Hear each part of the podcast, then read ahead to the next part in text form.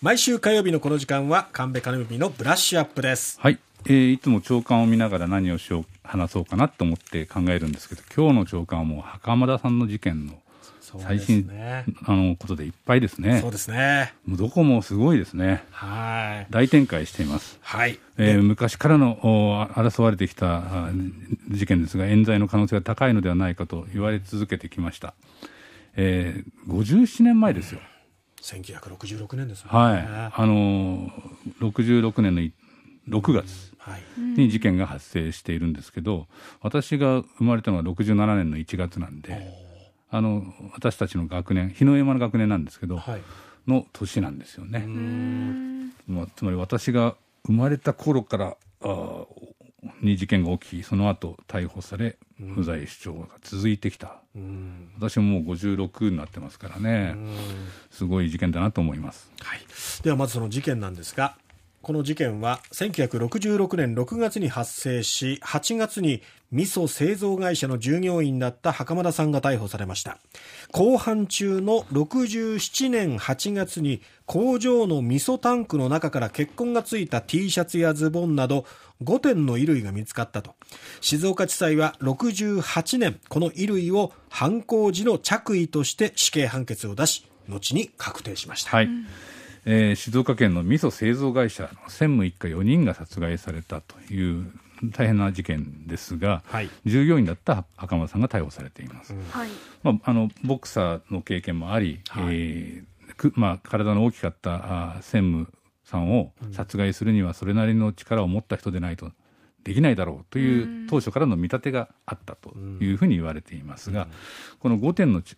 の衣類ですね、はいこれがあー本当に証拠として成り立っているのかどうかというのが今回すごく重要な点として争われてきました。はい。えーっと75年に最高裁が示した白取決定というのがあります。はいまあ疑わしきは被告人の利益にというのは、えー刑事裁判の原則なんですよね。はいでこの原則は再審にも適用されるというふうにこの決定でで言われています。えつまり疑わしきは被告人の利益に。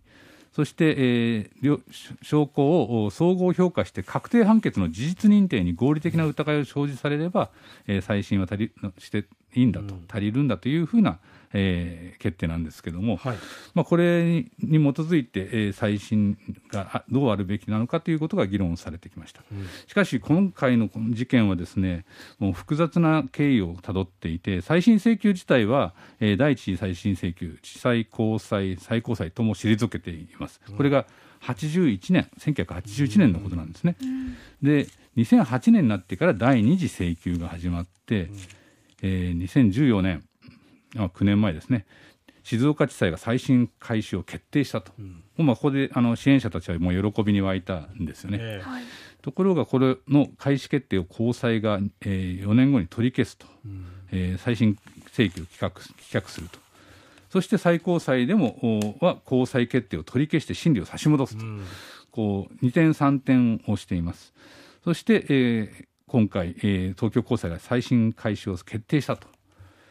決定したということは、あー非常にこう大切なことで、判例違反とまで言える証拠評価の誤りを見出せないというふうに貢献は考えて特特別抗告を見送ったと、こうして、えーえー再審が開かれることになり、無罪がか、えーとなる公算が高くなったという状態なんですね。すごい時間がかかっています。そうですよね。で、えー昨日ですね、えー九州では初めてなんですけども、はい長崎で、えーえー刑事訴訟法の再審規定の改正を求めるシンポジウムが開かれています。はい。えーとにかくこのこれはですね、え疑わしきは被告人の利益になっていない、えー特別抗告をしたらあーそれでまた時間がすごくかかっている。で今回もお検察が特別抗告するかどうかが非常に問われていたわけです。えーしかし今回見送ったということがその、えーシンポジウムを開始し、えーさが開催されている長崎のニュースが届きですね、えーそこで、えー日弁連の再審法改正実現本部のかごあの鴨志田由美さん、えーはい。弁護士さんですね、ええ。鴨志田さんが、えーこの講演でですね開会の直前に広告断念の朗報が飛び込んできたというふうに報告をしています。まあ、あのみんな喜ぶわけですが、鴨志田弁護士はですねこれで喜んではいけないのだというふうに言っています。袴田さんの逮捕から57年これほど長い時間がかかったのは冤罪のルールがきちんとした冤罪救済のきちんとしたルールがないからだというふうに問題提起しているんですね。そして、えー、検察官があこあの、えー、広告するあのことについて法律で禁止すべきだと。つまりあの最新の裁判で争えばいいではないかと、ね、なぜそれを開くか開かないかについての広告をして、うん、それについてのまた議論があり、うん、えー、ま、そこでまずと大変な時間がかかるわけですね。うん、赤間さんの事件に関して言えば再審請求を決再審開始を決定した静岡地裁、えー、2014年、それから9年間かかって再審が確定した、9年延びたんですよ。えー、これでですね、えーまあ、袴田さんは今87歳になっている、はい、でずっと支援してきたお姉さんは90歳と、まあ、これではですね、うん、えー、いたずらにこう死を待っていると見られても仕方ないような状態なんですね。うん、でこの法律の改正をですね強く弁護士支援者、えー、訴えています。はい。まあ、ここを認めていかないとですね、まあ、冤罪というのは起こりうるものかもしれません。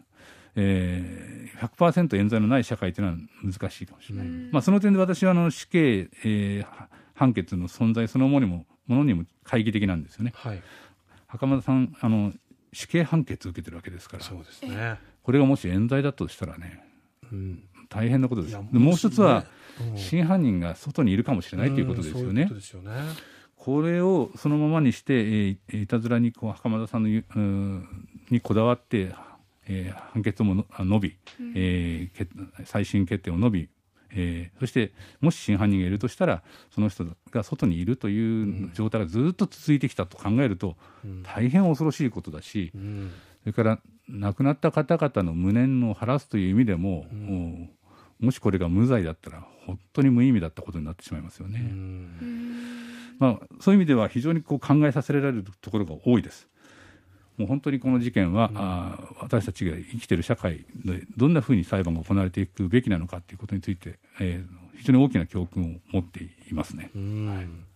さあそして8時40分過ぎのキャッチアップでは、はい、あの喜びの日から翌日、鴨志田弁護士とちょっと直接電話をつないでお話を聞いてみたいと思っています。はい